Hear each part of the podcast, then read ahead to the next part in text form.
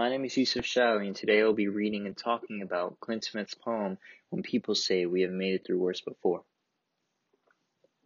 All I hear is the wind slapping against the gravestones of those who did not make it, those who did not survive to see the confetti fall from the sky, those who did not live to watch the parade roll down the street. I have grown accustomed to a lifetime of aphorisms meant to assuage my fears, pithy sayings meant to convey that everything ends up fine in the end. There is no solace in rearranging language to make a different word tell the same lie.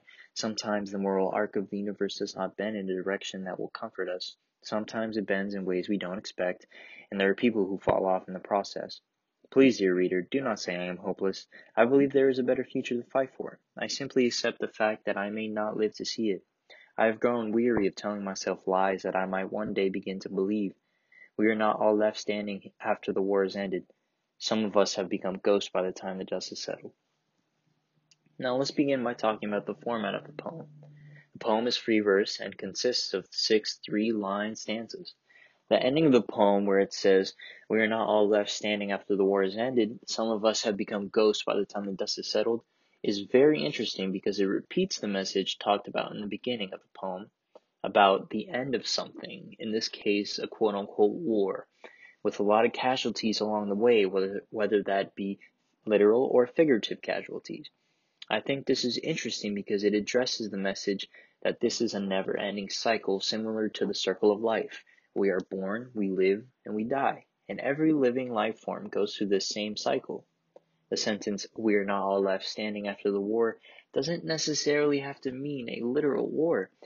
It's more like a metaphor for a sort of conflict, whether that be internal or external. And the casualties don't have to mean literal lives lost, but rather the loss of maybe a relationship with a friend or family, or even deeper, a feeling within, such as the ability to love or trust someone. When the speaker mentions ghosts, it's he's referring to that sort of fill in the blank loss for whichever situation the audience wishes to interpret from it. Also, the phrase "the dust is settled" is an idiom for the end or resolution to said conflict, despite the fact that there were casualties along the way. The very first line provides some important sonic words. The speaker says, All I hear is the wind slapping against the gravestones of those who did not make it. This line uses a little alliteration with the G sound in the phrase wind slapping against the gravestones. The line also provides the silent sound of a cemetery, which really helps set the pessimistic and solemn tone the speaker has throughout the poem. Following that line, the line about confetti falling from the sky and the parade rolling down the street shows the speaker using imagery to describe the joy that those who did not make it are missing. Following this theme of the cycle of life and conflict, the speaker begins to talk about a lifetime of aphorisms, which is a hyperbola to emphasize the fact that the entirety of his life has been surrounded by conflicts of lies. He also calls out readers who might say he's quote unquote hopeless and says that he's just being realistic. This all reinforces the speaker's pessimistic tone that he maintains throughout the poem. In line 6, the speaker uses the word pithy. Now, pithy denotes a fake expression which is considered a lie. I feel like this is a really interesting choice that the speaker uses this word and places it right after the word fears.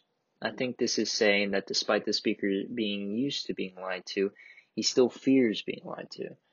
Lastly, I would like to go over lines 7 through 10. It reads, There is no solace in rearranging language to make a different word tell the same lie. Sometimes the moral arc of the universe does not bend in a direction that will comfort us. There's a lot of important things going on here in these lines.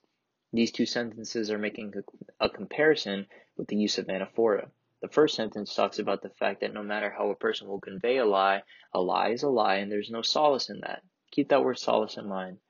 In the second sentence, the speaker talks about how the universe doesn't care about comforting you and it will always act in truth.